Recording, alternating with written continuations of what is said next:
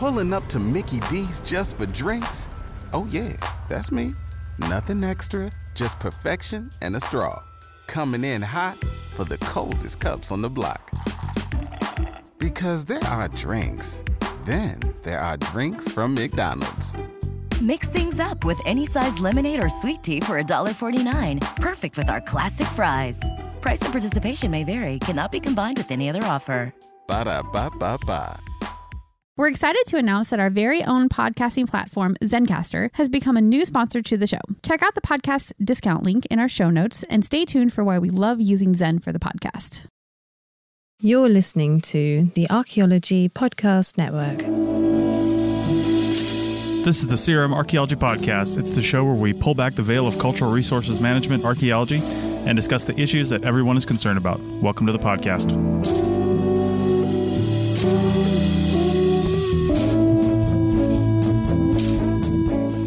Hello and welcome to the CRM Archaeology Podcast, episode 225 for November 3rd, 2021. Your host today is Dr. Bill White. On today's show, Bill and friends bring on Eric Olson to talk about archaeology certificates and education at the community college level.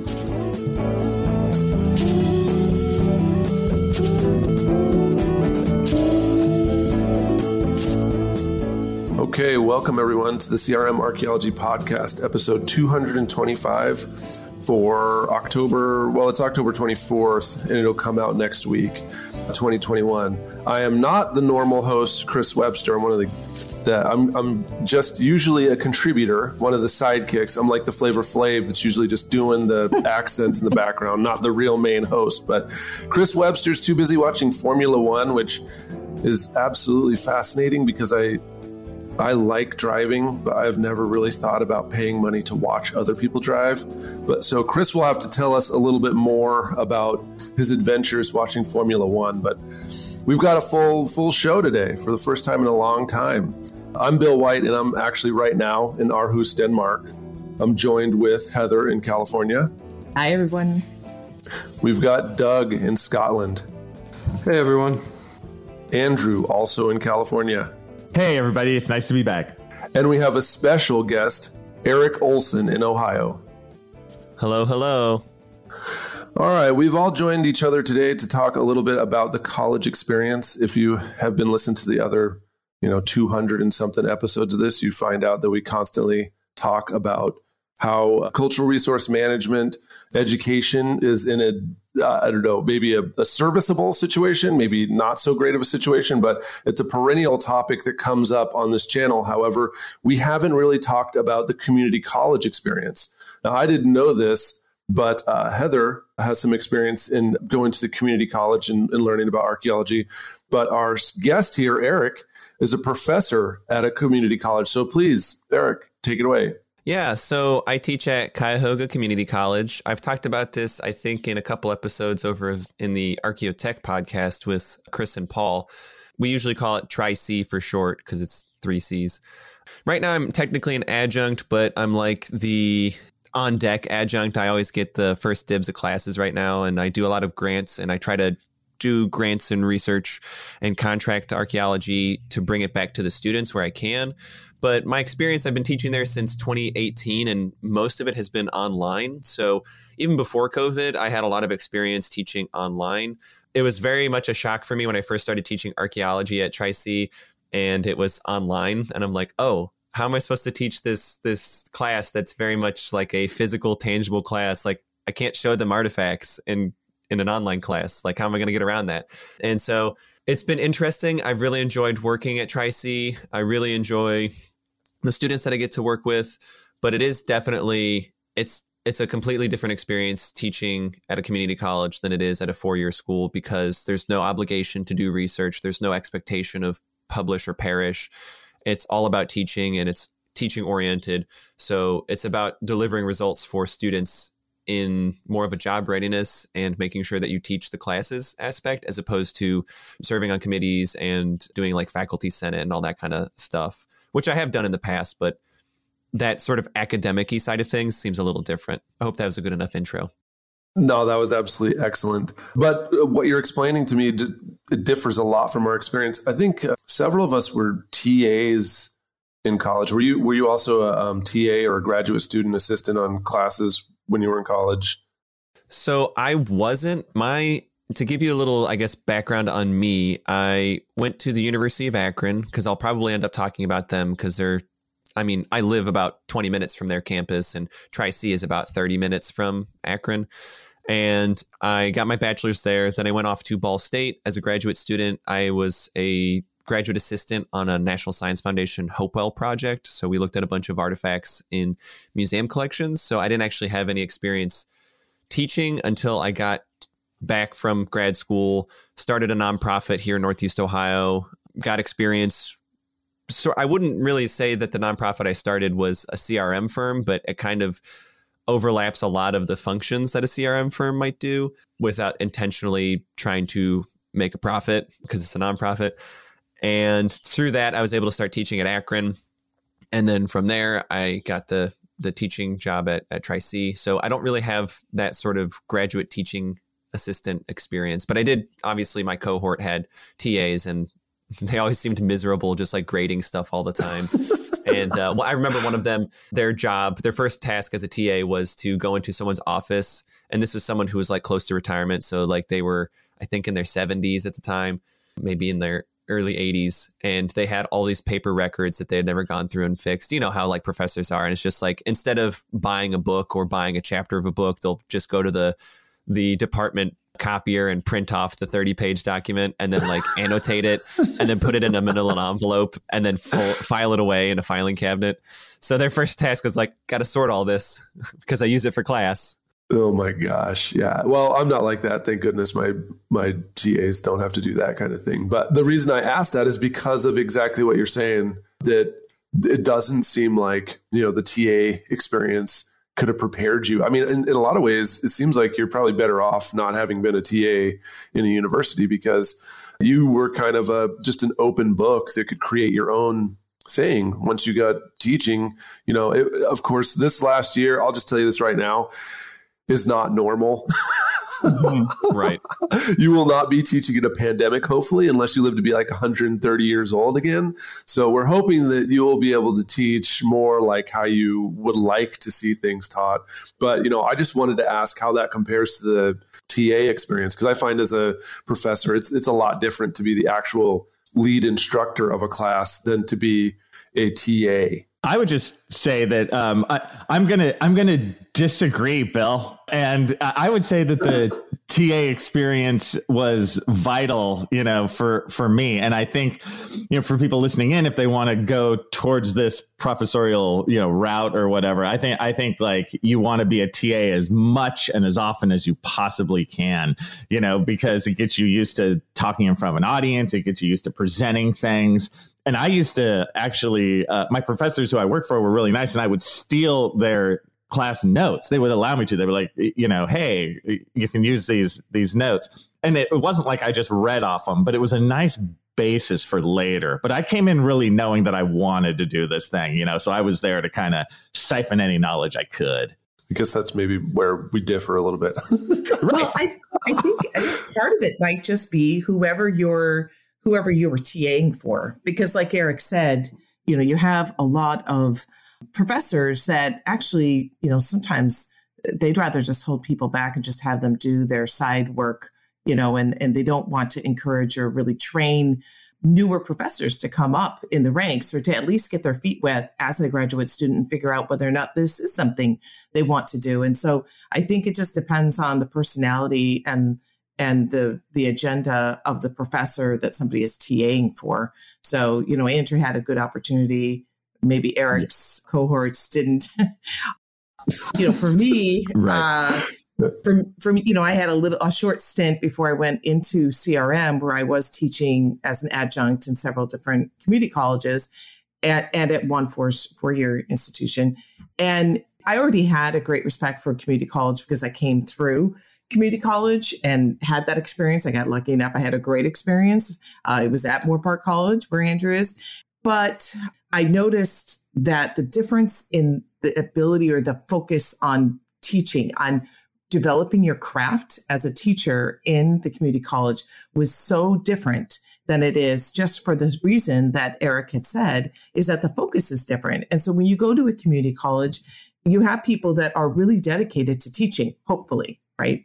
But I think you have a potential of having more of them that are really said, okay, you know what, how am I going to get this to a point where the information, where the students are really going to grow, they're going to understand it, they're going to be able to use it in a practical way. How am I going to adjust my curriculum to provide that practical experience? And so I think that in community college, it does allow professors to really hone their craft as teachers and communicators, where there's no incentive to do that, or I shouldn't say no, but there's very little incentive to do that in an R1 or a four-year institution, because that's not where the focus is. And so therefore you end up really pretty crappy communicators. My son is at a, 4-year right now, and he's a physics major. And can you imagine trying to learn physics this last, he's a senior now, but this last year and a half, with this COVID and online and everything. But some of the teachers, professors were literally just saying, I can't teach this way. And they wouldn't do it. Oh. And he was learning nothing. Wow. But then, of course, he's expected without any compassion to jump right into as if he had been learning. Right. The whole year and a half. It's ridiculous. I think that Bill's obviously totally right in terms of the focus between the two being totally different. Well, I know what you're saying about some instructors not having any kind of incentive, but I was fortunate to have instructors. I had some old timers that were just kind of like, here's a bunch of paper. I want you to do everything on paper. And then I'll log you in and you enter it into my computer, because they don't even use computers. I know what you're talking about, organizing all these pieces of paper and stuff to teach. I've had that before, but I've also had other instructors that were, they would share their notes for sure. And I watched them the way that they gave their lecture to undergrad specifically. But what I'm saying, the difference between being the lead instructor at an R1 is, it's all on you, right? Like you just have to grade and do one or two lectures a week or something like that. If you're the TA, if you're even lucky, if you're in a class where they let you have a section where you're, actually presenting the materials. But if you're the lead instructor, you're doing all the design and trying to make it as interesting as possible, and you are responsible for the whole class. So that's what I'm saying. But the biggest thing is that they do recruit us for our research and our other stuff rather than, being instructors. Right. Than the teaching acumen. Yeah. The thing I would add, and this is something that my mother was an educator, and like she worked at a college of education, had a background in education. And she always said it puzzled her. And I echo this, that for K through 12 education, you have to get a license and you have to demonstrate pedagogy. Like you have to demonstrate understanding how to develop a lesson plan and curriculum. Mm-hmm. But for higher education, you have a graduate degree. You clearly know what you're doing. It's like, no, that's not the case. And what I love about community colleges is that the support for faculty, at least at Tri-C, and not to praise Tri-C too much, but they offer incentives to continue your education as an educator. There are seminars and there are online courses that you can take as a faculty member to learn how to utilize tools, how to properly closed caption a video, or if you create a video, how can you make it accessible? How do you upload video? They make it so easy for you to do a good job as an educator. But the flip side, I think, as a student is that you have this stigma, at least in Ohio. I can't tell you how many times I've had students that say they don't want to end up at a community college. And I think the stigma behind it is just the perception because it's open enrollment and anyone can take it.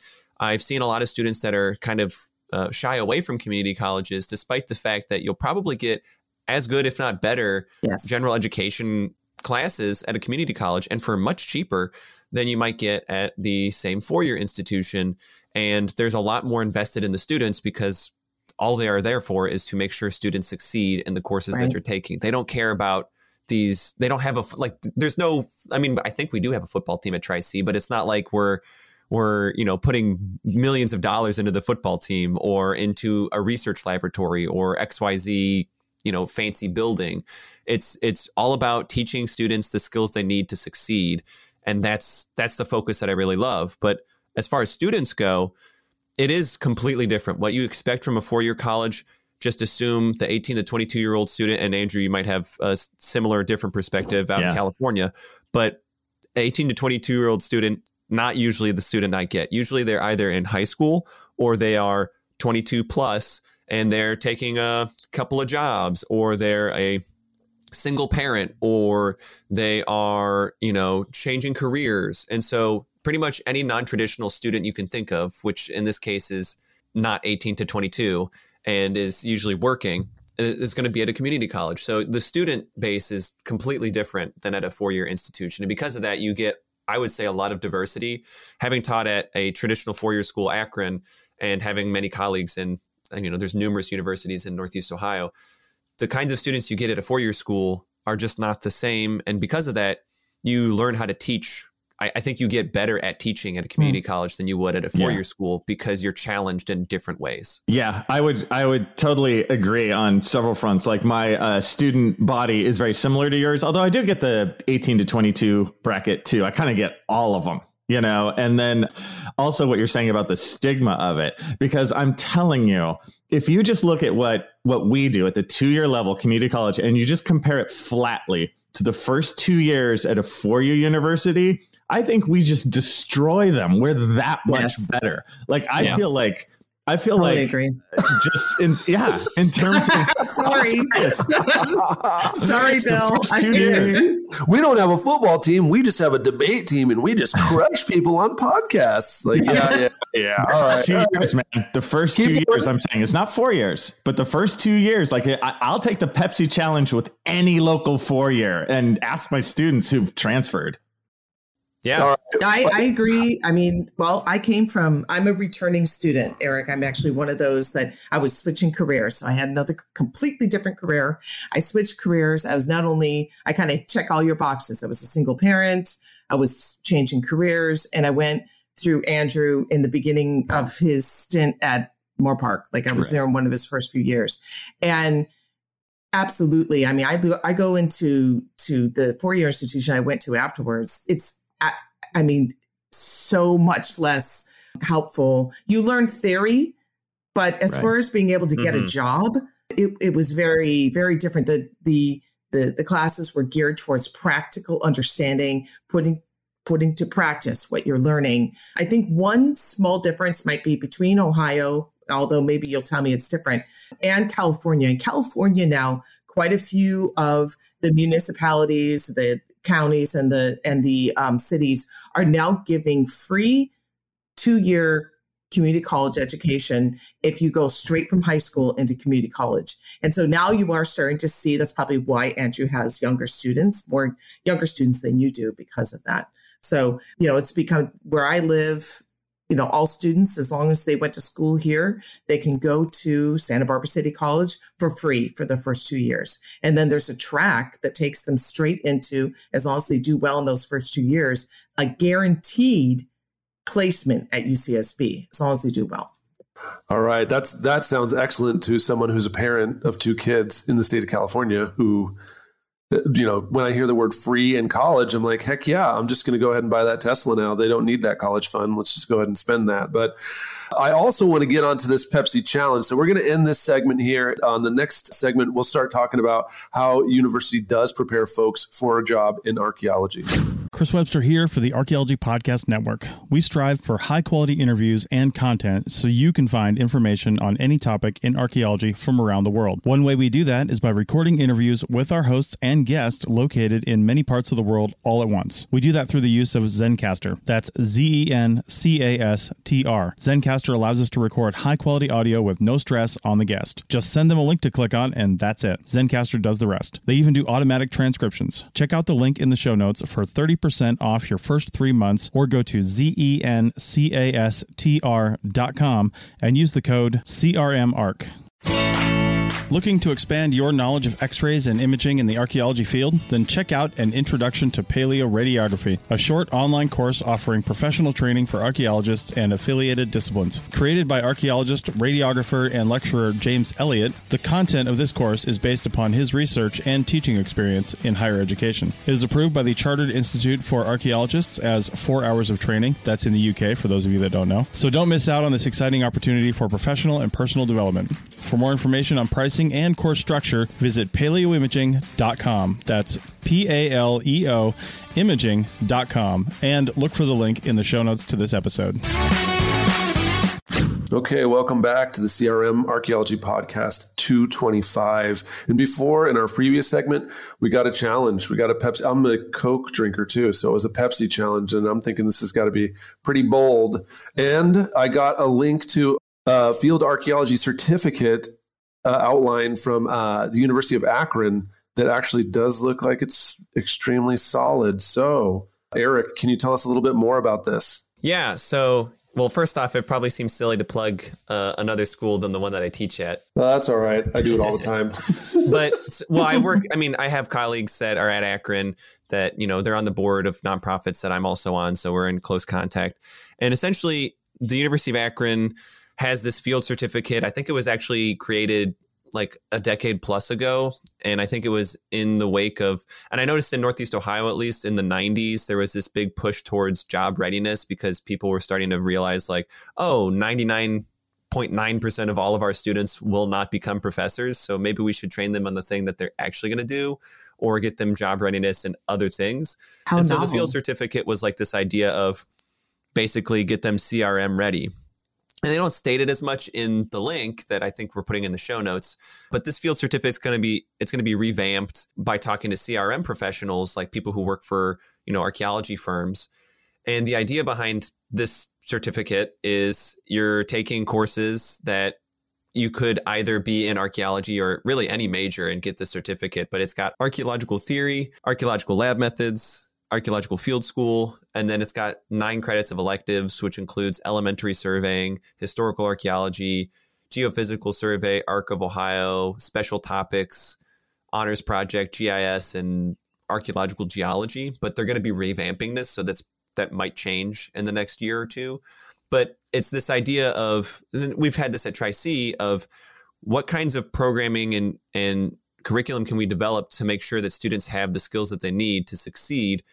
And I'm more of a pragmatist in the sense that I understand I want to get students to be ready for CRM, but I also understand, at least at the community college level, that most of my students are not going to be going into CRM either. But I think that's more of a choice just on their own, not necessarily because of the job market. It's just because there's not a whole lot of people that are necessarily interested in pursuing that work in Ohio, because it's just a different ballgame here in the Midwest than it is out in, say, you know, California and Utah and Arizona and all that stuff.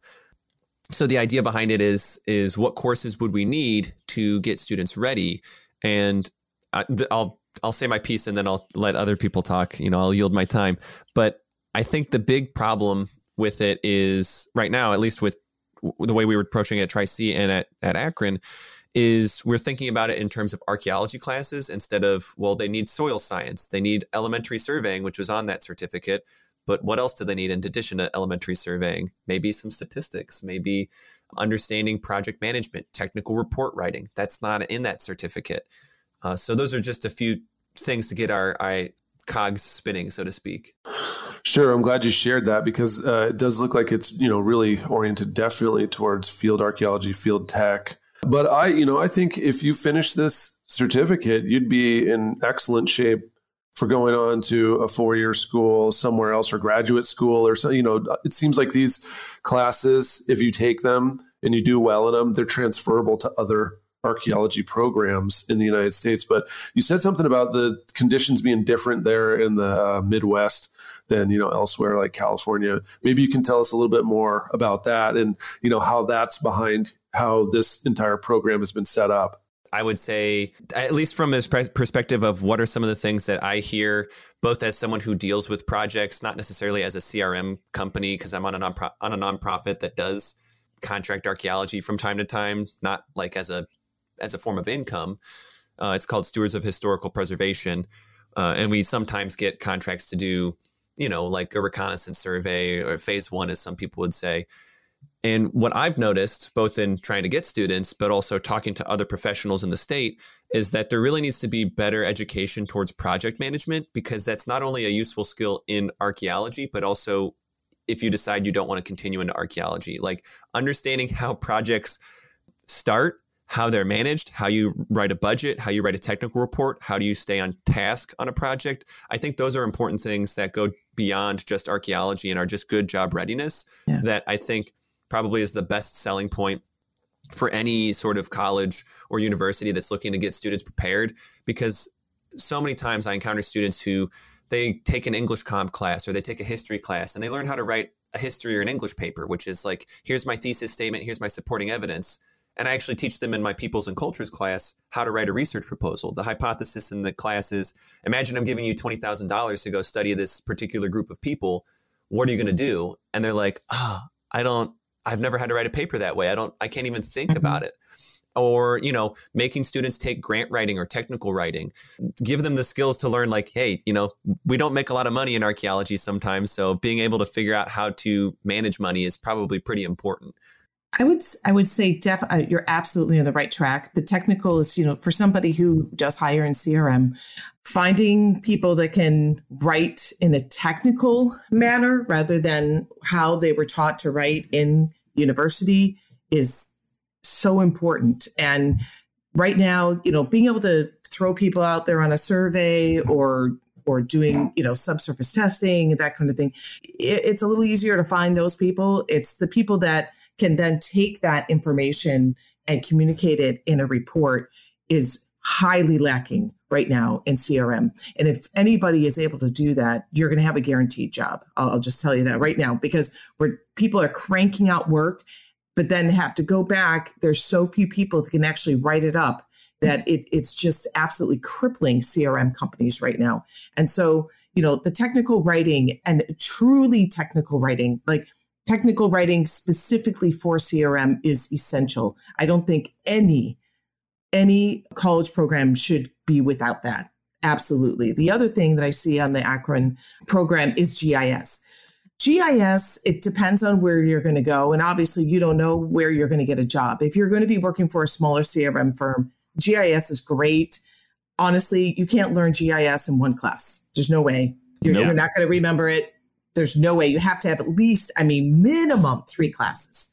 I went back to get another graduate degree in GIS. The only way that you are going to be able to really learn something and retain it and be able to practice it in CRM is if you have at least 3 and probably more likely 5, a suite of 5 classes in GIS. And there's a couple archaeology programs, one in particular in California, that has that side certificate, GIS certificate, that you can take the supplements and actually can be swapped out for some of the electives that are required for your archaeology degree. But for GIS, one is not going to do it at all. And if you're going into a larger company, which right now, at least in California, these larger companies are starting to swallow up the smaller companies left and right. So I think the smaller companies are not going to be that prevalent. And so GIS is good to understand if you want to analyze some data and you're getting a little bit more into more analytical work in CRM. If you are a technician, I don't know how helpful GIS is going to be, of course, unless you're working for a smaller CRM, because a larger CRM, they have their own GIS departments. And, I have a graduate degree in it, and I'm lucky that I have a GIS license because my company just wants me to focus on archaeology. I very rarely actually do the GIS because they have a department that does that. But I think that the technical writing, being able also to fill out forms like actual site records, that's really important. Being able to, one thing that Andrew does better than anyone else is one thing. That's all I'm giving you, Andrew. That's not enough for Pepsi. One thing. No. Is teaching students how to actually create a site map, a true site map, good site map that 30 years down the road when somebody takes out the site record is going to be able to relocate the site. Oh, thanks. That makes me feel good. So while I feel good at that, Eric, I am actually here to crush your dreams. So I have a question from the department chair side of things. I was looking at your classes and I was listening to you, and it sounds awesome. I think your setup is really, really good. But I am curious on how many students you would get in reality to fill those. Because a lot of times in community colleges, you can have these great ideas and present them, and then you offer them. And it's like, oh, my God, we have 4 students. We can't run it. So what we're trying to do right now, and specifically you're referring to the spreadsheet I sent around of the associates that we were pitching at Tri-C, right? Yeah. Okay. Well, I'm just clarifying because I don't know if the listeners knew that yet. Oh, I had sent around to all the other co-hosts the spreadsheet of classes that we're going to be offering at Tri-C, and we've been working on an associate's degree.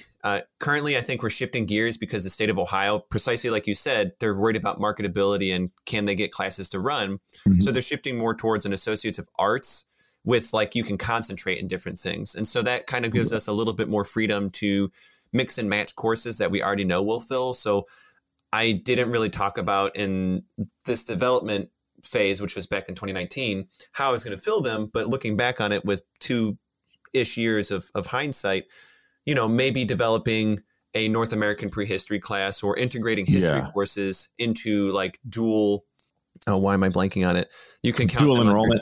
Not dual enrollment, but you can count them under different categories, whether that's a humanity or a social science credit. Because one of the things that's frustrated me, and I don't think I'll get in trouble because I've already said this many a time to people at Tri-C, is I wish I could teach history of Native North America, but that's a history course and not an anthropology course. And because I don't have a graduate degree in history, they're like, you can't teach it. Yeah. And so like courses like that we know will fill, I would love to see more students taking. But, you know, like an intro to CRM course, I think is integral. But yeah, I don't think there'd be a whole lot of students who take it. Even at a traditional four-year school, you struggle to have students taking it. You know, Ursuline College has another historic preservation program, and they also offer intro to, they're also in Northeast Ohio, and they offer an intro to like CRM kind of course, which I think is super important. But yeah, it's really hard to argue from an administrative standpoint to run a class when you know you're going to barely get 12 students in it. Right. But you can... There are ways to, you know, get more students in that, like you were saying with your Peoples and Cultures class, where you kind of sneaky in a research design. Yeah. I've done stuff like that, and I find that works really, really well. So you can look a little more broadly, and also you can offer Native North America through anthropology, but you have to have a class in the anthro department. But you can totally do that. That's fair. Oh, you know, I know, and I think the issue has just been developing curriculum and like getting classes to run. Like they don't, it's just hard right now, especially during the pandemic, to propose a new class. And like the administration's like, let's just worry about retention and not trying to make new classes at this moment. But you can twist it though, to be like, hey, during these pandemic times, what if we have this class to help? See, it's all in the speak. Doug, I believe you've been waiting for a little while. I think you have something to tell us all. Looking at again, the sort of schedule of what sort of courses would be on this degree. And I was wondering why you guys are doing so much. Well, okay, so I say so much. It looks like two courses or two classes on probability and statistics. I know there's always a big push in archaeology to, you know, do, you know, thanks to like new archaeology and all that stuff and processionalists and whatnot, a massive push for archaeologists to know a lot of statistics. But you kind of like, once you get into the basics theories of statistics, you're like, well, actually most of what you do in statistics and archaeology, you can't do because it violates all the, you know, assumptions that you need. So it was just wondering, is that based on sort of a part of this sort of more general mixing in sort of arts general stuff? Or is this, you know, feedback you got from CRM companies that said, oh, they need to have statistics? I was the one who was really pushing statistics, just in my experience, having had student like interns and getting students to work on projects. And obviously I have a slightly different perspective because I'm not in the same kind of hustle as a CRM company might be to get projects done under the same time constraints or under the same conditions. I guess the reason I picked stats is because in the gen ed program, like of an associate's degree, you have to take a math class. And I'm like, well, if they're going to take a math class, most students end up just taking algebra because they're like, well, I have to take a math class. I'm like, well, might as well take statistics. And really, the two stats courses at Tri-C, the second probability statistics, you barely get into things like linear regression and like chi-squared. Like, I think you might learn that in the first course, but they basically just go over descriptive statistics in the first semester. And then you use that to build a foundation for like linear regression, chi-squared, t-tests, ANOVA. And so it's not like we're talking about really, really advanced statistics here, but I think it's important that if they're going to take a math class, it might as well be a math that they can use specifically for archaeology. Or, and also keep in mind, it's like when I put this sort of curriculum together, it was not just thinking about how to get archaeologists into the field, but also just a general good, I guess you could say, liberal arts education of like, well, what's the most ubiquitously useful math for these students? And I figured stats over, say, algebra. I thought maybe trigonometry, but I mean, this day and age, unless you're me and you torture students by making them do trig in the field, because I make them use an old auto level for some of the coordinate data, which I know isn't as accurate, but I also like to make students learn how surveying works. So then when they have their phone in their hand and they press the, pinpoint location, they actually can appreciate like all the complexities of the math that go into that. So then they don't just take it for granted. I can just press a button and get a pinpoint location. Right. I tell them to take statistics for the exact same reason, because they have to take a math and it's like, dude, just take statistics. Yeah. Yeah. I'm glad that everyone's on the same page that, taking the courses that you'll be able to use later in the workforce is what we're really trying to do. So we're going to end this segment here and we're going to turn it over to the next segment. And in the next segment, I want to talk about the future, preparing folks to do archaeology in the future. You may have heard my pitch for membership. It's a great idea and really helps out. However, you can also support us by picking up a fun t-shirt, sticker, or something from a large selection of items from our TeePublic store. Head over to arcpodnet.com/shop for a link. That's arcpodnet.com/shop to pick up some fun swag and support the show. All right. Welcome back to our final segment here, episode 225 of the CRM Archaeology Podcast. So in our previous segment, we ended with the kind of universal agreement that college should contribute to your life after you graduate, which is actually not always what many professors are thinking of when they're doing their job. In this final segment, I kind of want to talk about the classes that we're teaching and the kind of things that we're preparing students to do in the future. How is the education that we're getting preparing students in the future? And so we have this great list of classes for a field archaeology certificate at the University of Akron that we've been talking about. And we're kind of trying to discuss teaching the kind of classes that students will need. But some of the things that we mentioned, maybe it would be nice for them to learn about Native American history. But looking at that list, I'm seeing a kind of list of things that would be great for someone to learn how to just, excavate a shovel probe. But I don't see how these are the kind of things that, especially in the West, with so much collaboration between Native groups and actually legislated collaboration with Native people. I don't really see how this is going to prepare folks to communicate with people from a different worldview. And then the other huge thing in archaeology is the fact that, we're short on people to do cultural resources right now. But as someone who's working in a university, we're looking, at students who are coming ahead. And there's actually, we've talked about this before recently, that there's a smaller cohort of people in that 18 to 20-year-old range that are even going into college. And as we look at anthropology in general, people are really interested in anthropology and interested in, what people are figuring out from archaeological sites. But we don't really see that interest transferring into more anthropology majors. So the pipeline is kind of like, looking a little bit like Lake Mead right now, starting to get lower and lower. And we're kind of looking ahead, like, is this drought going to continue? And like, what's that going to do to our entire future? So with all that stuff in mind, let's go back to talking about these classes and, how do you all see training the next generation of students? I would say, just to kind of roll in from the last conversation we had in the previous segment, as far as statistics go, they're essential. And I think it's a really good microcosm of, understanding how learning the way that Eric is setting this up and the way Andrew's classes are, which is awesome in preparing people to go into CRM. But I think there needs to be like a practical side of things. So statistics is really great to learn. And I think it's essential because there's so many people are coming into CRM that don't have that knowledge. And from a management perspective, for me, I know how to use Excel. I know how to, work with statistics within Excel. You'd be surprised at how few people actually know how to use Excel and all the wonderful tools that are in Excel to crunch the numbers and figure out what it is that we did take, what did we recover right from the ground. So the statistics, I think, is really important. What I would like to see or I think would be great would be, and I don't know if, you know, you really can do this in community college. I think you can do this to some degree in community college, but I think the four-year institutions really need to focus on this. They have, we're going to teach you this, and then we're going to put it to practice. So we're going to teach you statistics, and then we're going to give you a data set. And we're going to actually really, now I know a lot of classes, they say they do that, but they don't, because I'm telling you, people are coming into CRM, have no idea how to use an Excel spreadsheet. They don't know how to crunch the data. They don't know how to get the, you know, the results from it.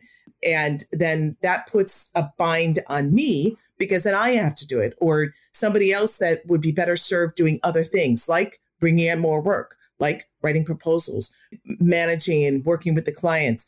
You know, obviously I love doing archaeology, but I can't do everything, right? So we need those people trained to be able to work in a practical manner. And so you have that as far as GIS goes, we've kind of covered that. But I mean, the one thing I love to see the geology and archaeology, but actually taking, yes, we're going to explain geology, but we're going to explain geology and how are you going to use that in CRM? Well, first of all, I need people that can look up the soils and can tell me the natural environment.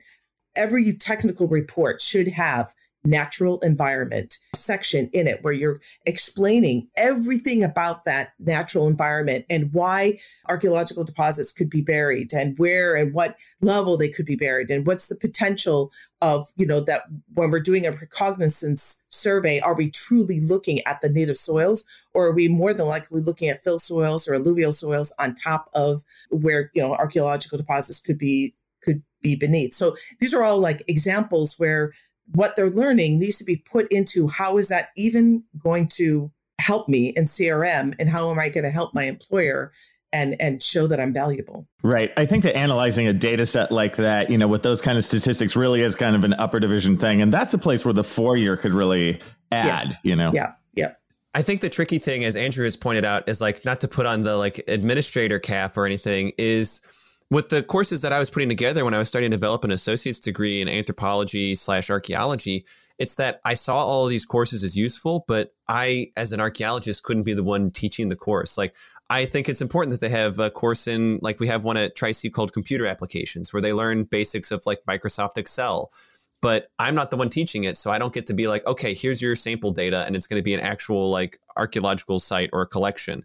And so the workaround that I've tried to do to incorporate those useful field experiences, like, you know, learning statistics, but in a meaningful way that actually gets people to understand it, is like I said in the last segment, I make students use dumpy level or an auto level, whatever you want to call it. Not because partially one, because Tri-C is not exactly, you know, an R1 school. We don't have a big budget. We cannot afford a total station. So let's get that out of the way right now. But also, it's a great learning opportunity for students to apply math skills that they otherwise weren't getting. I can't tell you how many times in the past summer field school, I had students saying, I really want to be on the survey team today because I really love doing the math and I love doing the survey. Like, it's just so fun. I never learned this when I took trig when I was in high school. And then the other thing is, that I try to do in the field school class is teaching them from start to finish a project. So a lot of archaeology field methods courses, like, you know, I'm not trying to bash Akron or Kent or any of these other schools, but at a 4-year school, usually a field school is, here's a site, we're going to dig here for 3 weeks. And you don't learn like, okay, how did you find this site? Like, is this a hypothetical scenario where like Metro Parks is coming in and doing something, or, you know, are they building an on-ramp for a highway and that's why you're doing this? And then watching this from start to finish. And so what I try to do is the Ohio Archaeology Inventory has a 10-page form for their sites, which is frankly quite a large site form. And it includes all these things like soil associations and whatnot. And so what I've had them do in the past is it's basically their final exam. I give them a 10-page form and I say, fill out all of these sections of it. And I basically have the answer key because I also have to fill out the site form. And, you know, it includes things like archaeological significance. Is this site eligible for the National Register? Where is the nearest water source? So they not only have to learn all of the things that they've been doing in the field, but then they need to understand, okay, here's what they want to know on the form. Can you fill it out? I love that. That's awesome. Andrew does something like that too. I think that's great. Yeah. I just have them fill out the standard DPR forms. I just put Moorpark College on the top. And these are the state forms because I want the students to get, you know, prepared for filling stuff out at the state level. Doug, I believe you've been waiting. You have a comment here. Yeah, it was, I guess, slightly going back to the courses and the sort of level of what things are aimed at. So my earlier comment was mainly thinking about it, I don't know, I guess it's slightly back to Heather and a bit on what you mean by stats. I'm getting that from the courses you guys do in your very, very intro stuff. I think I was coming from it from the idea that, you know, like, I don't think there's like a single master's course in archaeology that somehow doesn't have like advanced stats. Whereas what we're talking about here seems to be a much more of your introductory entry level sort of thing, which to me makes sense. And it sounds like a lot of the stuff is a very intro level. So if it's trig, you know, you're just, you know, with a dumpy level or what's Transact? Is it no Transact? What's the one where you can Transit? You need to Transit. There we go.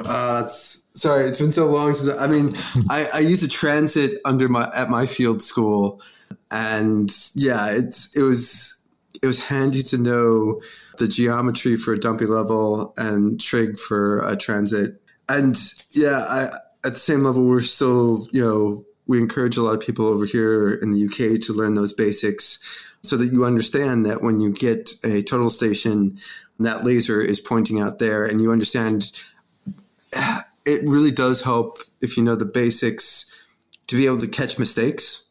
So you can kind of suddenly understand why you're getting a reading that, you know, seems off if you know the geometry or the trigonometry behind it. I think that's invaluable in the field because it helps you catch a lot of errors and stuff. Unfortunately, though, like over here, it's now moved almost entirely to GNSS or GPS. Now, like, you know, companies are like, oh, yeah, total station. Yeah, we don't really use those anymore. Mm-hmm. Do you guys want to have one? Like they're almost giving them away for free. Yeah, like, And that makes sense in a country over here where, you know, you can get millimeter accuracy sort of stuff. And I know, you know, some places out west in the U.S., you're lucky if you get like that whole within 5 meters for your site datum sort of thing. So it doesn't quite work. But I get that. And so I guess my question was slightly a pushback on – sorry, that was a really long way of – I just rambled for a few minutes there. Sorry, guys. It was mainly just to say – I totally understand getting the basics and stuff, but it was a sort of a question for Heather. What are you looking at when you say, because you mentioned like Excel and stuff, and I wouldn't call that necessarily stats. No, it's true. It's true. I'm talking about, and again, you know, I did preface that saying that it might be something that would be better covered in a four-year institution or a four-year course, but it's fine for people. You know, I think stats is important. You know, I took several classes in it myself. But I think it depends on what it is that you're trying to prepare students for. I don't think you need to be a master of statistics to be able to know how an Excel spreadsheet works, pivot tables, to actually really be able to work and crank out the data, get the data in, and then make something of it. You don't have to understand the statistics behind it. But I think statistics is really important to understand. But for me as an employer, that's what I need. I need people that can actually use an Excel spreadsheet. I can give them the data that's coming out of the field, and they can work it rather than me having to do everything. So because nobody else knows how to do it. So that is my one example of being able to use something like statistics and use it in a practical way and making sure that the universities are preparing the students for that. The other thing is also, just like Eric had said, I mean, as far as, you know, filling out the forms, understanding what does make sites eligible and taking that further. And this is probably more of a 4-year because it'd be very difficult to teach all this in a 2-year, but regulatory understanding is essential. Like nobody's coming out of colleges understand anything because the professors don't know it. They don't know the regulatory underpinnings behind why CRM does what they do. It's very different than academia, and it trickles down to everything that we do from a CRM perspective. So understanding the regulatory side of things is absolutely essential. It is a must. It's more important than so many other things. Yeah, I mean, what I hear here is not people really preparing for the future. I just hear folks talking about how we can make more people that are like us or even more generic, because some of the things that I'm like hearing is that we need to learn all these basic processual techniques and stuff. And this is the same thing that has gotten us in the same problem that we're already in, where a lot of communities are not very interested whatsoever in archaeology because it is people taking measurements and digging up things and not really connecting it to human beings. And so I was looking at some of the other things here with Akron University, and with their undergrad anthropology program, you have several basic classes that have to be taken, but you go far down to some kind of thing called the cultural set before you even learn about Native Americans. And I can guarantee you that that is a huge component of what folks are looking at and considering historical or eligible for the National Register. But it doesn't even really seem like, you know, any of the programs we're talking about are, you know, trying to prepare people for even thinking about cultures, because we can fill out the forms and we can go through the rubric of Section 106 or CEQA or something like that, but actually explaining the significance in the kind of terms that some tribe's not going to sue us later on, or some, you know, African-American community's not going to refute those things and have some kind of huge hearing at the city hall. Like, that's the thing that we're up against right now. And then even moving forward into the future, as we look at the data, the anthropology students, the demographics that are going down are people of European ancestry, which are like 90% of the archaeologists today. It's not African-American or Native American that are stopping doing anthropology. It's white kids. They don't want to do anthropology anymore. And so if we don't look at these other groups and these other entire universes of humans that we've never even thought about connecting to anthropology, we're going to end up in the situation where we're driving in front of Home Depot to try and find field techs. And somehow that's okay, because we don't have anyone who's coming out of university that wants to do it. I agree with you to some extent. The understanding, I think there has to be an overarching underpinning of an entire program that is geared towards what you're saying, Bill. But as far as working with tribes, as far as understanding the stakeholders and their perspective and working with them in a meaningful way, that comes from working in the CRM field. Now, obviously, there needs to be an underpinning of it, and that needs to be focused on in these programs. But as far as the CRM professional goes, I don't put anyone other than we do train our techs to communicate properly in the field with stakeholders like tribal groups. But as far as working with them, that's so complex. Nobody should be working in that arena until they've been in CRM for a while. True, but actually understanding the prehistory of your area, like that's absolutely not even actually a requirement of a lot of these things. Yeah, absolutely. I'm just saying as far as interacting and understanding. So the regulatory side of things, let's just start somewhere. Let's get them understanding. There are some programs that don't even talk about the regulatory side of things, and they have no idea why CRM does what they do compared to why academia does what they do. And so that's somewhere to start with. Yeah. And then I in CRM, while you're working in CRM, then you can get a better understanding. And that's where CRM companies need to step up and need to be training also. Right. It seems to me like what we need is just balance. You know, you need those sort of two-pronged approach, which is what I always try and do, because you have that very technical CRM side of like the making the map or whatever. But you also have to, I don't find anything wrong with, you know, recommending taking Egyptology or the ancient Maya or whatever. And so I do those two in order to where you have the very technical, but then also the very like exciting and stuff the general public wants to hear about and stuff that everyone just likes and goes, wow, that's cool. Yeah, I think to Doug and Heather's point about like, how do you cram this into a 2-year program, like an associate's degree? And I think one of the ways it's something that Andrew and I have talked about is sort of sneaking in these sorts of projects or real world experience in classes that we have control over. And I think one of the big things that I've been trying to pivot for here at Tri-C is we have these classes that already exist and I'm already teaching. And I'm like, well, this class, like, we don't know what to do with it. So what are we going to do to make it job readiness? Like, for example, peoples and cultures in the world. It's this weird, it's a 2000 level class. So you have to take intro to cultural anthropology.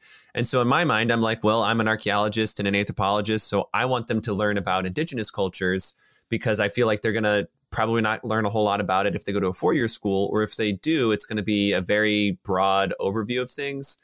And to Heather's point of like learning how, like, you know, don't don't send them out and start consulting with tribes. I do think it's important, though, for them to start interacting with other people, whether or not that's tribes. I think that's ambitious, but I literally tell them, you're going to start doing research on a group, and you have a hypothetical proposal that you're going to have to write at the end of the semester.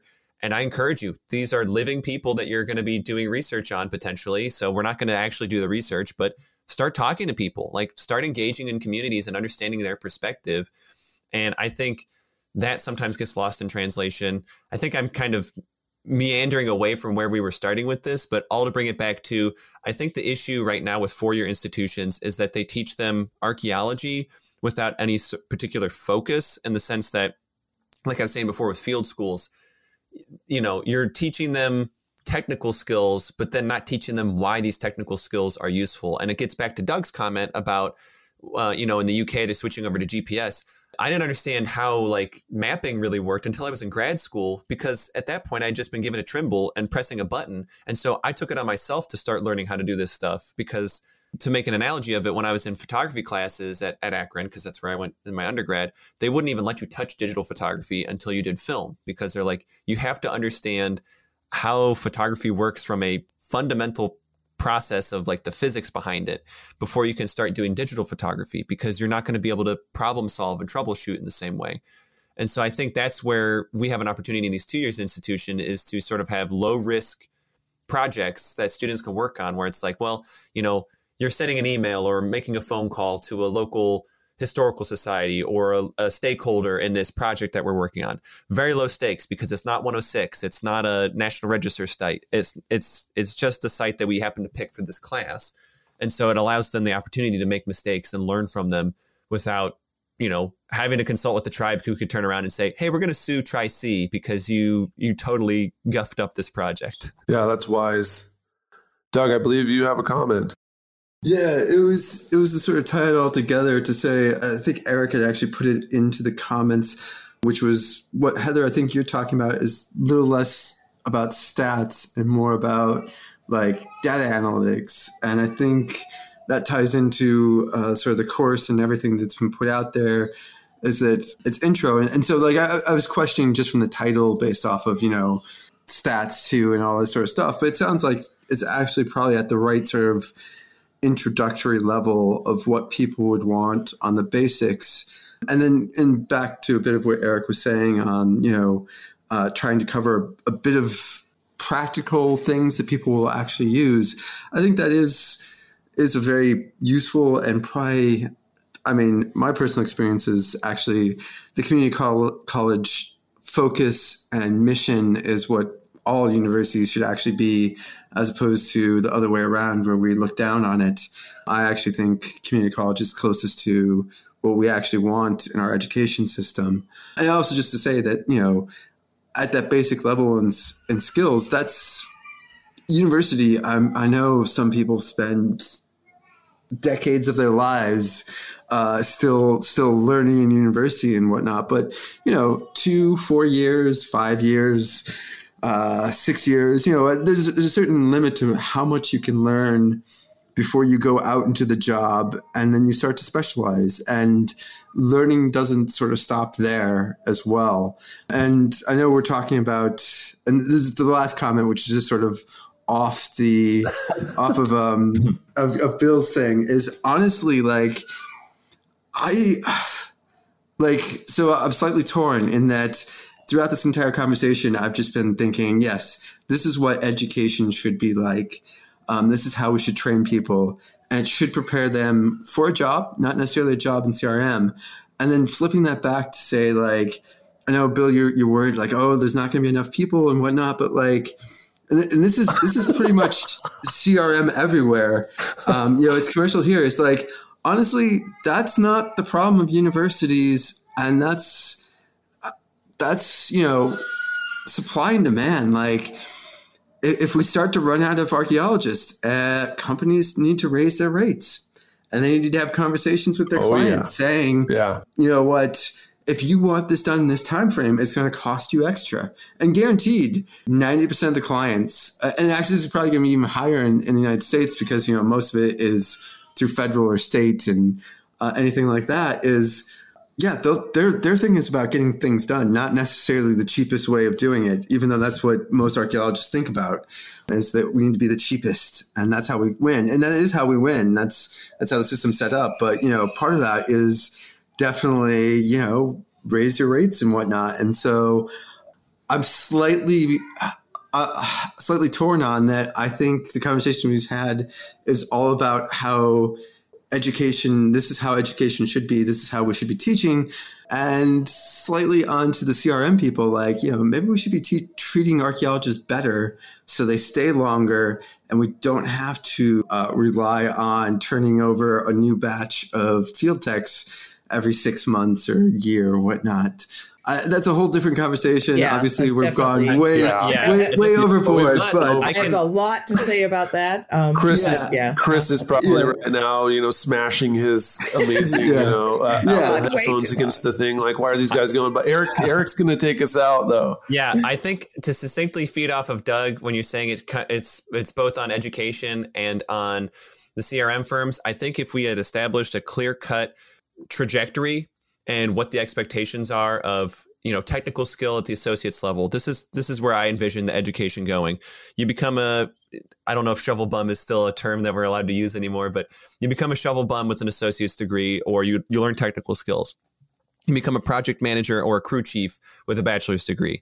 You become a principal investigator, which I guess arguably is, you know, I see that as slightly higher, you know, rank than a project director or crew chief at a master's level. And then the PhD would be like the researcher or professor or the sort of academic type. So then you have this chain of command. So then I think the problem is that a lot of people, especially I don't mean to speak for other SHPOs, but like a lot of the professionals in the Ohio region have this sort of mentality of like, well, I had to, you know, cut my teeth on getting a PhD and struggling. And so, you know, this student who has an associate's degree, they can't possibly be qualified, or the student who has a bachelor's degree, you know, good luck, go get a master's degree. Like, you're not qualified to do any of this stuff yet. So I think we need to change the mentality and the culture towards, you have an associate's degree in anthropology, you're qualified to dig holes. You have a bachelor's degree, you're qualified to supervise the people who dig holes. You have a master's degree, you're qualified to lead the project, so to speak, from start to finish. So I think if we start to think of things in that trajectory, we might be able to shift towards solving some of these problems. But yeah, Eric, I love the way that you just illustrated that. That's exactly how I wish it was. And it would just be nice if we all agreed on that. You know what I mean? If we knew sort of in the United States, oh, this is how archaeology is taught at each level. This is what you get. But it's just all over the place. Yeah, it's not going to happen. In just like Andrew said, everybody's got to agree. And as from a CRM perspective, you know, I have people that, you know, come in with a master's. There's no way I would ever put them in a management position, but they come out thinking that they're ready for that, you know, and there are people that don't even have a bachelor's that I would put them, you know, way up just because of their experience level and their ability. I would easily put them in a management position because they have the skill set to make that happen. And so, you know, just like you guys, both Eric and Andrew are saying, we have to come together with some kind of, you know, overarching framework approach, because this is it's not working. I'm going to decide when I'm hiring somebody what their skill set is, because somebody coming out of Moorpark with an associate's is going to be far more prepared than somebody actually even coming out of, you know, an R1 university with a bachelor's. Yeah, with no field school. Well, right. I'm not even sure that just 3 weeks. A hierarchy works for this, though. Like, I honestly think what we should be doing is sending, like, after you've gotten a couple of years of experience and you want to go on to say management, we should actually be sending people back to community college to get an associate's in project management. I think that's so much more... Yeah. So much more valuable. Yeah. Like we have this hierarchy that somehow a master's is better, but honestly, we should just be giving people associate's degrees every couple of years. And I think that would be such a better way of teaching and going about how we train and how we reward training. Because, like, imagine after 5 years of practical experience, you can dig a hole, you know everything, you know the geometry of, you know, why a 1x1 needs to be perfect and a right triangle, all this stuff. But you absolutely have no skills about, like, dealing with people or dealing with managing projects or budgets and stuff. And honestly, it'd be amazing. We'd have to get rid of, Secretary of Interior stuff, but it'd be amazing if you could just be like, actually, just go back and get a 2-year associate's in how to manage people. And you could now become a project manager or a PI or something. It would attract the right people, too. How many people do you have in your class that are archaeology is full of weirdos who actually, in some sense, hate business. They hate business. Yeah. And if we started going out and really recruiting people from the business side, archaeology would be so much better off. But I don't know about any of that stuff. I definitely do not agree that getting a whole bunch of people from the business side. If you've ever looked at our world right now and, coughed up the smoke that's been caused of the business side and what they've been doing to the entire world, I don't know if we really want to have a whole bunch of those folks running CRM companies. But I do agree that some practical business experience or education should happen if you're going to be running projects or moving to the highest level. But another thing, too, that needs to happen at a certain point is I have to turn off the podcast because I think our host is going to, explode with rage when he sees that we've gone into extra innings. And the thing is, right now that everyone on this podcast thinks it's funny, and that's why they're keeping it going. But we have enough material for a whole nother episode. And so I'll put that out there. We never even got to the Pepsi challenge. I'll put it out there. Eric, will you come back? Are you interested in coming back on the show? I will do the Pepsi challenge. All right, because we got to stop 225 at a certain point in time, and I think that time is right now. So, Bill, what you're going to end us on is archaeology needs less archaeologists. That's what we all agree on, right?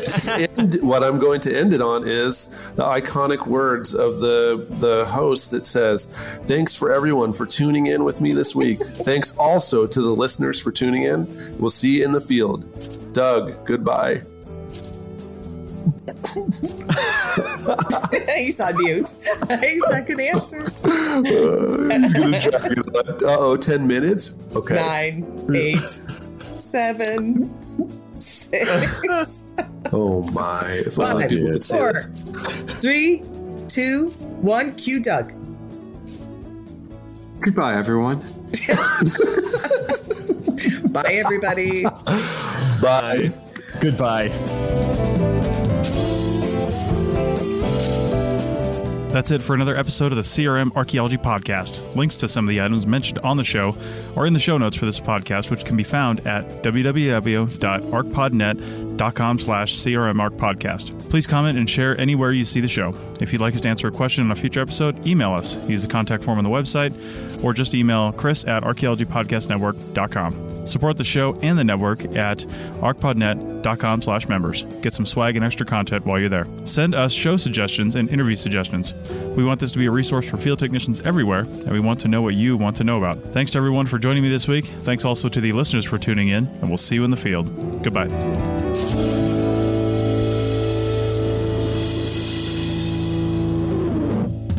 This episode was produced by Chris Webster from his RV traveling the United States, Tristan Boyle in Scotland, DigTech LLC, Culturo Media, and the Archaeology Podcast Network, and was edited by Chris Webster. This has been a presentation of the Archaeology Podcast Network. Visit us on the web for show notes and other podcasts at www.arcpodnet.com. Contact us at chris@archaeologypodcastnetwork.com. Thanks again for listening to this episode and for supporting the Archaeology Podcast Network. If you want these shows to keep going, consider becoming a member for just $7.99 US dollars a month.